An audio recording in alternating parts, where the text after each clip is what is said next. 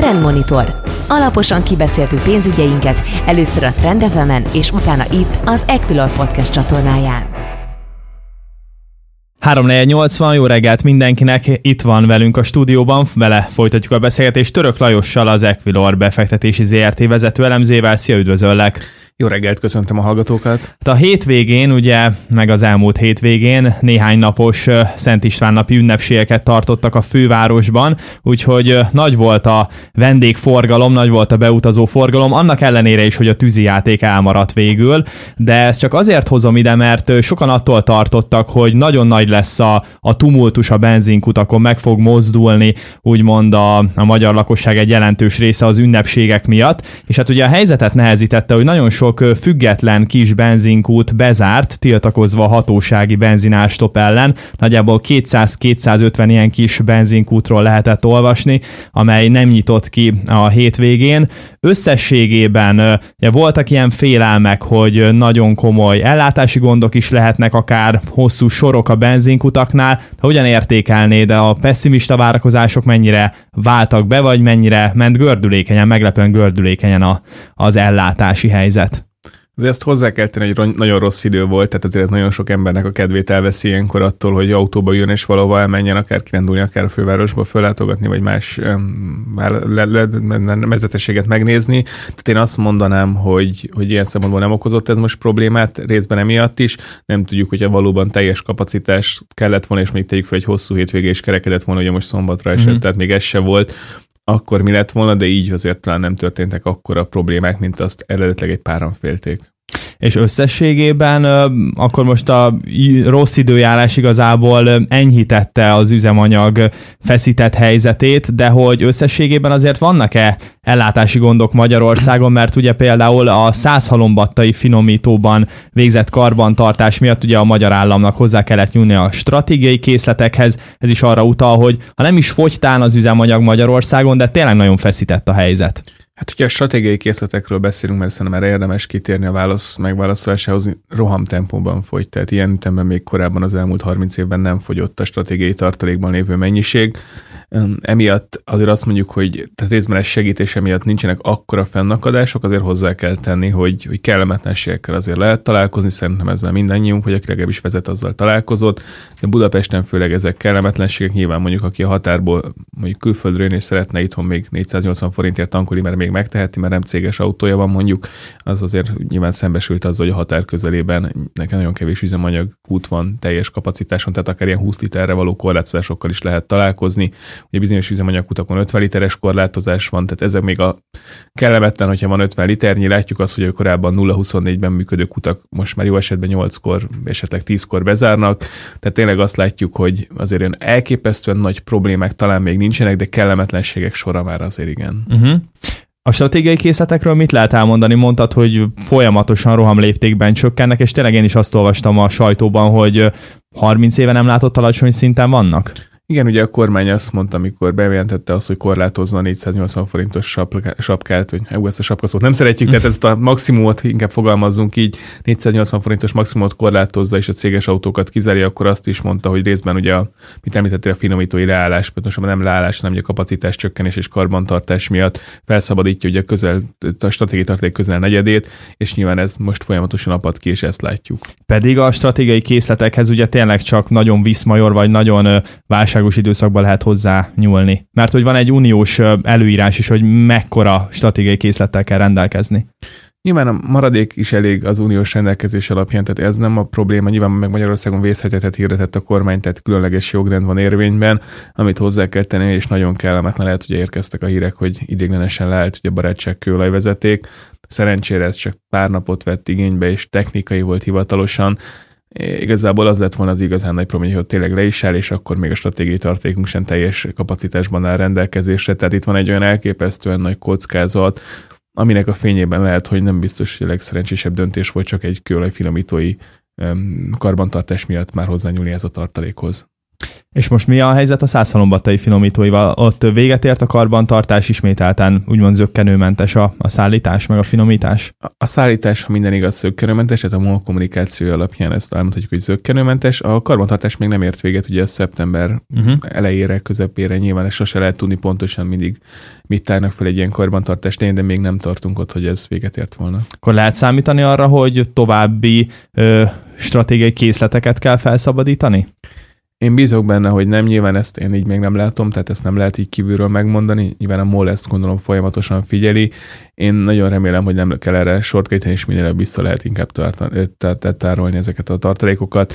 Nyilván nagyon nagy kérdés ez egyébként, hogy meddig marad az ármaximum, esetleg október 1 valóban megszűnik-e, vagy már akár korábban hozzá kell nyúlni. Most egyébként ezek a piaci plegykák, hogy legkésőbb október elején akkor megszűnik az ársapka, amit nem szeretünk kifejezni, az ár maximum, a hatósági ár?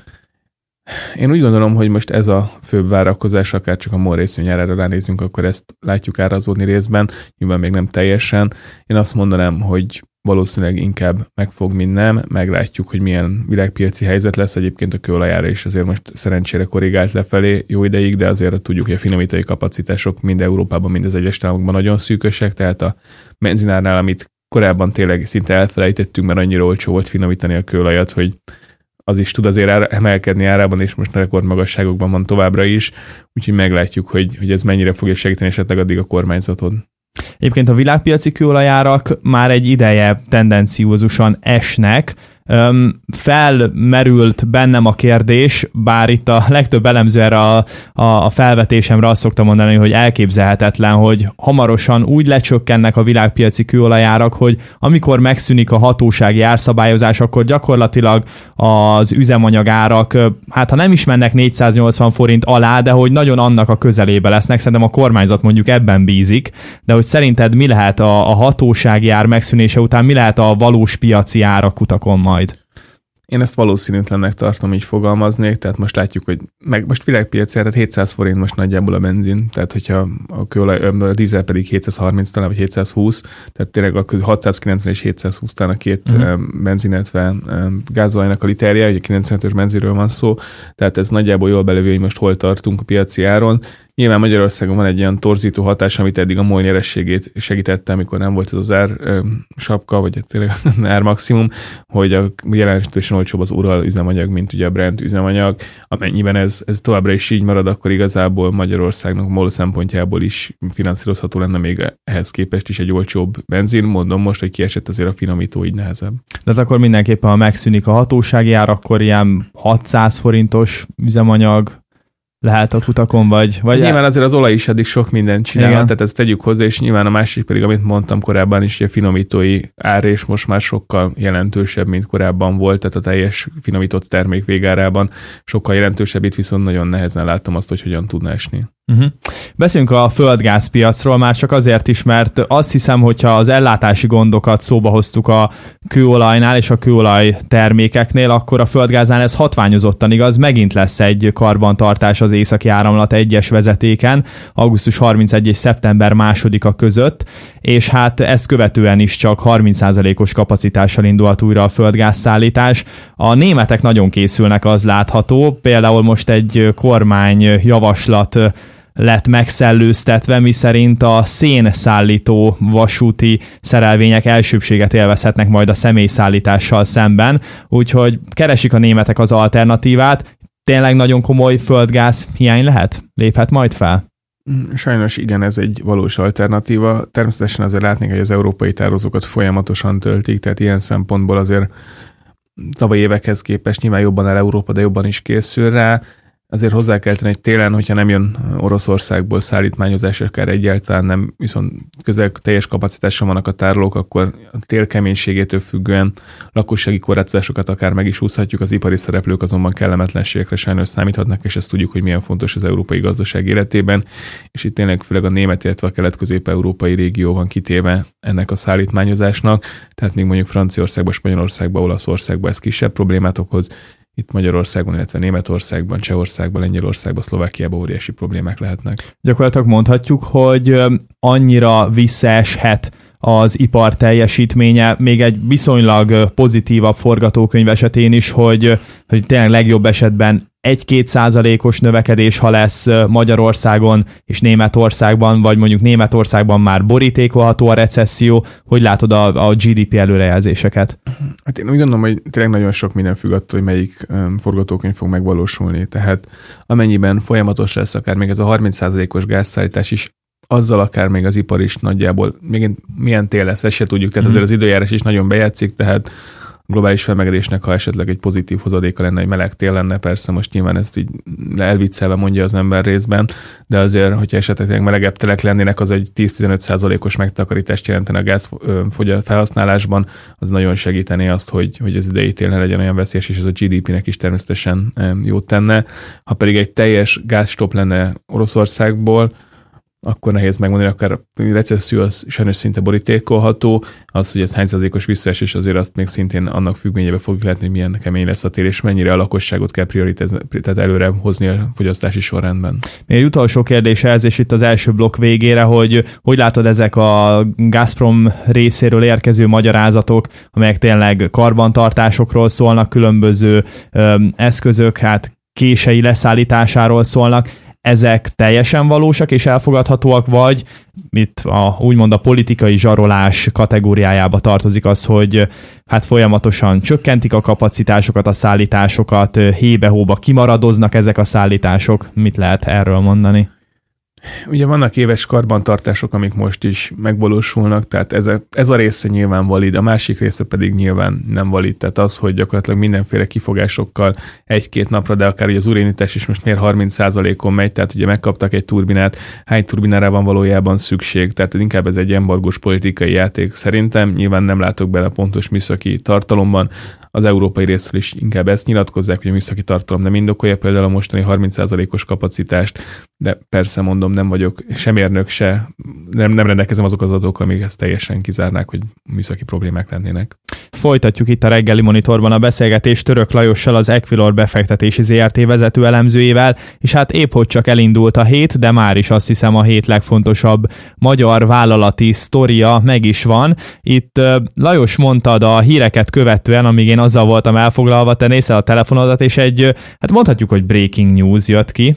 Igen, egy pár perc ezelőtt bejelentette a Forage, hogy meg szeretné vásárolni a Vodafone Magyarország ZRT-nek az 51%-os tulajdonát, a másik 49%-át pedig a Corvinus alap, tehát egy állami alap tulajdonolná. Ezzel gyakorlatilag döntő befolyást szerezne a vállalatban a Forage. Öm, azt lehet olvasni, hogy a tranzakció értéke 715 milliárd forint lehet. Hát ezt én így felmérni nem tudom, de azt viszont tudom, hogy a Forage terjeszkedése az elképesztő, ugye, te még nem olyan rég zárult a Digi, Magyarországi Digi tranzakciója felvásárlása is, és hát azt tudtuk, hogy a Forage-nak a telekommunikációs távközlési szektorban egészen komoly tervei vannak, de hát gyakorlatilag így az egyik legerősebb szereplő lesz. Igen, a második legnagyobb szereplő lesz a Magyar Telekom után, így is egyébként egy jelentős szereplő volt, tehát a Digi is, egy három szereplős piacról beszélünk, ha vezetékes szolgáltatásokat nézzük, a mobilnál is igen, csak a Digi ott nagyon minimálisan volt jelen, uh-huh. tehát ezzel gyakorlatilag a Magyar Telekomnak minden szempontból egy egyértelmű kihívója jelenik meg a piacon. Ugye látjuk azt ráadásul, hogy egy külföldi tulajdonosok egyébként se biztos, hogy a mostani időszakban nagyon szerették a magyar piacot, elég csak a különböző különadókra gondolni de ennek ellenére szerintem mindenkit meglepett most ez a bejelentés, aki nem tudott róla. Én köztük vagyok, tehát mm. számomra is egy, egy érdekes és nem bárt fordulat. Abszolút, ez egy teljesen friss hír, úgyhogy még itt nagyon hosszas részletekről nem tudunk beszámolni, de ugye mondtad, hogy a gyakorlatilag két szereplősé szűkül akkor a piac, Magyar Telekom és Forágyi. Pontosan, tehát ha vezetékes piacról beszélünk, akkor ugye eddig három szereplős volt, ez most már, hogyha valóban engedi ezt a versenyhivatal, ugye ezt még nem tudjuk, akkor kettő szereplős, tehát egy duopol helyzet alakulhat ki. Ráadásul szerintem egyre több lesz az olyan település esetleg, ahol csak egy szereplő tud majd jelen lenni valódi szolgáltatással, hiszen azért tudjuk azt, hogy vannak települések, ahol eddig se volt minden, vagy olyan részei a településének, ahol nem volt mind a három szolgáltató. Biztos fogjuk még bővebben elemezni ezt a sztorit. Még arra térnék, hogy mondtad, hogy abszolút versenytársa lesz a Forágyi a Magyar Telekomnak, és hát azért a, a Magyar Telekom kapcsán kiszokták emelni, hogy a blue chipként emlegetjük, de valójában sem a forgalom alapján, sem mondjuk akár az értékeltség alapján nem feltétlenül indokolt, fogalmazzunk így az, hogy itt legyen mondjuk az OTP-vel vagy a mollal egy lapon lehessen említhető. Hogyha csak a, a, a részvénypiaci súlyt figyeljük, akkor a Forágyi meg a Magyar Telekom már abszolút pariban vannak egymással? Hát a bejelentés után lehet, hogy ott lesznek, nyilván pontosan még azért nem lehet tudni, hogy ez hogyan fog kinézni, milyen struktúrában, mekkora hitelfelvétel mellett. Azért hozzá kell tenni, hogy most azért árazásról már kaptunk információt, és szerintem ezt mindenképp érdemes kitérni, hiszen tőzsdei szereplőként nyilván ez nagyon fontos. 7,7-szeres EBITDA per EV alapon, tehát ez azt jelenti, hogy az tavalyi éves EBITDA-nak 7,7-szeres áron veszik meg, ugye ebbe az adóságok is benne vannak, ezt most hirtelen nem tudom, hogy a Vodafone milyen arányban van, tehát majd ezt is nyilván meg kell nézni részletesen. De ami érdekesség, egy kollégám pont most küldtek uh-huh. közbe. A Deutsche Telekomnál ez 5,7-szeres ez a szorzó, míg az Orange-nál 5,9-szeres, tehát nagyon drágán ehhez képest vásárolják meg. Ugye már a digi felvásárlás kapcsán is felmerült az, hogy olcsó volt-e vagy drága a digi felvásárlásra. Ezek a hangok szerintem most ismét meg fognak jelenni. Mondom csak egy első mutató alapján ez nyilván ennél részletesebb elemzésre lesz szükség. Azt látjuk, hogy jóval drágább, mint mondjuk a nyugati cégek árazása. Mindezt egy olyan időszakban, amikor tudjuk, hogy különadók is, extra adók is sújtják ők, ezeket a cégeket, hát lehet, hogy nem véletlenül eladta a Vodafone britanniai részvénytársaság. Uh-huh. Tehát a brit részlegezte a magyar operációt, nem csodálkoznék, hogyha ez is belejátszott volna. Itt tényleg azért nagyon nagy szereplő lesz majd a Digi, tehát bocsánat, hát a Digi Vodafone Full 3 most nem tudom most pontosan milyen névvel fogják folytatni ezt, hogy lesz, illetve ami még érdekes volt, hogy azt mondták, hogy 150 milliárd forintnyi nettó, tehát ez, az, ez a jelen érték a színe, későbbi szinergiáknak, tehát óriási növekedést várnak szerintem ettől mert hogy mondtad, hogy igen, itt a különadók miatt is a, a külföldi befektetők számára, vagy szereplők számára most egyre kevésbé vonzó így a, a magyar piac, távközlési piac. Szerintem nem csak a távközlési sajnos, tehát az a probléma, hogy az ilyen típusú adhok különadóknak mindig ez az egyik hátránya. Mert hogy, hogy melyik szektor lesz a következő, akkor így van egy ilyen gondolkodás. Pont, pontosan, term- tehát ez a probléma, hogy ez a bizonytalanságot növeli, ezzel nőnek ugye magyarországi kockázatfelárak, ugye nyilván van egy adósságbesorolási kérdéskörünk is, az is most még jók vagyunk, de azért bármikor sajnos változhat a különböző kitettségek miatt, és hát tényleg azt látjuk, hogy aki nem termelő szektorban van, az, az a baj, hogy aggódhat egy picit. Na hát érdekes lesz 9 órakor akkor figyelni a Forágyi részvényárfolyam mozgását, megbeszélni erről a sztoriról a későbbiekben, de említetted itt a bizonytalansági faktort, hát az most bőven van, ha más nem a Standard Poor's is most kicsit rontotta a kilátásokat nem olyan rég, ez hozzájárult az elmúlt héten látott forint veszőfutáshoz. Mennyire tartod indokoltnak a kilátásrontást az S&P oldaláról? Részben értem a rontást, részben azért azt mondom, hogy nem biztos, hogy teljes mértékig jogos volt a relatív nézzük a környező országokhoz képest. Ugye kevés pozitívum volt a rezsicsökkentés, csökkentés, vagy a rezsiemelésben, de az, hogy a magyar kormány továbbra is elkötelezett a hiánycél tartása érdekében, az mindenképpen. De szerintem, ami most érdekesebb lesz, az a hétvégén kiszivárgott friss levél, vagy hát friss információ, hogy a bizottság nagyon elégedetlen a magyar eh, felajánlásokkal eddig ez az, ami igazán mozgatja egyébként szerintem a forint árfolyamát, és részben persze ez járult hozzához, hogy negatívra rontották Magyarország kilátásait. Az EU pénzek körüli bizonytalanság, és hát sajnos a mostani legfrissebb információk alapján ez több, mint bizonytalanság, hanem egyre negatívabb forgatókönyvekre fölkészülni. Nagyon kétségesé teszi, és nem is a 22-es, de sokkal inkább a 23-as költségvetés megvalósíthatósági tervét ez nagyon ronthatja Magyarország finanszírozási képességét a következő időszakban, és hát az euróforint árfolyamát pedig sajnos akár még a soha nem látott mélységekbe is, vagy magasságokba, attól függ, milyen irányba mm. nézzük ilyenkor mindig, de a forint rekordgyenge lehet, hogy a frankkal szemben már rekordgyengék vagyunk egyébként, de ez nem Magyarországnak köszönhetően az elképesztő frank erőnek, de sajnos az euróval szemben is felkészülhetünk új csúcsokra, amennyiben valóban nem érkeznek meg az EU források. Most a csúcs az a 416 forintos euró, vagy hol is van a csúcsunk most? Valahol ott, igen, most hirtelen nem emlékszem, hogy hol van a legfősőbb kötés, de itt a 420 forintos euróforintra lehet, hogy fel kell készülni, amennyiben valóban az, az olyan hírek érkeznek, hogy például a helyretési laptól teljes mértékig uh-huh. elesünk, tudjuk, hogy az most a legkritikusabb rövid távon. És ezen a héten, ugye mondhatod, hogy akkor a bizottság nem volt hát maradéktalanul elégedett, fogalmazzunk Bocsánat, annyit, így. Igen? Tehát annyit tennék, ez egy sajtóinformáció, Sajtóinfo- tehát persze. ezek nem hivatalos információk. Így van, az viszont hivatalos-e, amit szintén a sajtóban olvasni, hogy ezen a héten kell még egy levelet küldenünk a bizottságnak a, a módosított magyar vállalásokkal? Igen, most fog érkezni egy levél Magyarország Magyarországról, ezek nem publikusak, ezekkel az egy kicsit a probléma, Igen. tehát utána nyilván valamilyen szintű kommunikációt kapunk, sajnos egyre minimálisabb, de valóban most érkezni, Brüsszelbe fog kimenni egy levél, amire szintén 30 napja lesz a bizottságnak feldolgozni és válaszolni, de hát tudjuk, hogy jogállami kérdé, jogállamisági kérdések folyamatosan aktuális téma, és nem gondolnám, hogy amíg abban nem tudnánk előre jutni, addig érkeznének a források.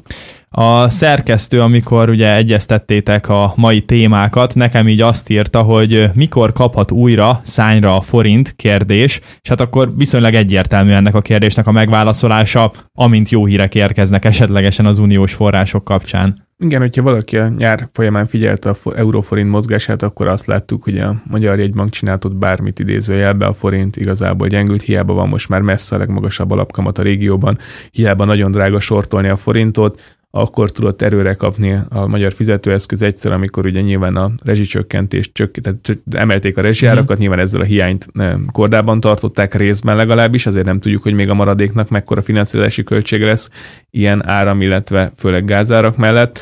A másik fele pedig természetesen az, hogy, hogy a megegyezésről a pozitívan nyilatkozott valami kormányzati szereplő az elején még pozitívan fogadta, a forint aztán egyre kevésbé, mert nyilván egyre kevésbé volt hiteles ez a kommunikáció, illetve hát az utóbbi két hétben, ugye nem a múlt héten, az az öti hetekben volt egy kisebb forint erősítő tendencia, azt is én úgy tudom, hogy leginkább az a, vagy azt gondolom, hogy leginkább az a spekuláció hagyott, hogy sikerül megegyezni. Na most ez a mai legfrissebb, vagy hát hétvégi, bocsánat, legfrissebb információk fényében én félek, hogy, hogy megint nagyon gyorsan el fog illani ez a spekuláció. Uh-huh. Végezetül egy-két előrejelzést szeretnék kérni tőled. Mire számít az Equilor? Itt már több elemző elmondta, hogy ugye a jegybank kapcsán az alapkamat tényleg 15% fölé is elmehet majd a következő időszakban, és a másik prognózis, amire kíváncsi lennék, hogy sokan azt mondják, hogy tényleg 2022 és 2023 fordulóján jöhet technikai recesszió mondjuk a magyar gazdaságban, ezzel kapcsolatban te mit prognosztizálsz? Szerintem érdemes ketté szerint. Tehát a Magyar Nemzeti Bank világosan kommunikálja, folytatja kamatemelési ciklusát, ami elhúzódhat. Ez alapján, amit 15%-ot említettél, egyáltalán nem kizárható, sőt, inkább valószínű. Ugye most 10,75 százalék, ugye a következő kamatemelések, amit továbbra is az 1 százalékos emelést várjuk. Ugye idén van még három emelés, bocsánat, né, három vagy négy, mm-hmm. igen, négy, négy, bocsánat, négy emelés, mert tehát négy emelés, ugye ezzel 14,75 százalékra emelkedhet. A kérdés az, hogy esetleg reál kamatba át fogunk-e fordulni valamikor, tehát az, hogy magasabb lesz esetleg, mint az alapkamat, mint az infláció, ez az idén nem várható, jövő évben talán erre sor kerülhet, és akkor ugye a másik kérdés a technikai recesszió, itt tényleg nagyon sok minden függ a gázpiactól, és, és hogy beszéltük az adás első felét, még elképesztő bizonytalanságok vannak, tehát egy optimista forgatókönyv esetén itt most például arra gondolok, hogy ha északról nem is, de esetleg délről kapnánk több gázt, ez eddig eléggé sikertelen próbálkozás, ugye gyakorlatilag egy vagy két napnyi gáz sikerült pluszban átlag nagyon drágán, ugye erre is következtetni tudunk vásárolni Oroszországtól, de sajnos az orosz fél nem nyitott, úgy tűnik eddig arra, hogy Magyarországot délről lássa el, tehát amennyiben északról nem jön és délről se tudjuk ezt pótolni, akkor a recesszió sajnos szinte borítékolható. Nyilván, mint mondtam, az első felében tényleg ettől nagyon sok minden függ, és nagyon nagy a bizonytalanság itt a gázpiacon. Ez dönti el, hogy Magyarország gazdasága hogyan teljesít idén. Köszönöm szépen, hogy itt voltál velünk a ma reggeli műsorban. Török Lajossal az Equinor befektetési ZRT vezető elemzővel beszélgettem az elmúlt egy órákban, és akkor szép napot, szép hetet, szia! Köszönöm a figyelmet, szervusz! Trendmonitor. Alaposan kibeszéltük pénzügyeinket, először a Trend fm és utána itt az Equilor Podcast csatornáján. A műsorban elhangzott információk marketing közleménynek minősülnek, és nem a befektetési elemzés függetlenségének előmozdítását célozza. Az elhangzottak tájékoztató jelleggel bírnak, a megszólalók adott időpontban fennálló véleményét tükrözik, nem minősül bármely pénzügyi eszköz jegyzésére, vásárlására vagy eladására történő felhívásnak, befektetési tanácsadásának, továbbá befektetési döntések alapjául sem szolgálhat. Az elhangzottak nem tekinthetők szerződéskötésre vagy kötelezettségvállalásra történő ösztönzésként, azok kizárólag saját felelősségre használhatóak fel. Részletes tájékoztatóért keresse fel honlapunkat www.ekilör.hu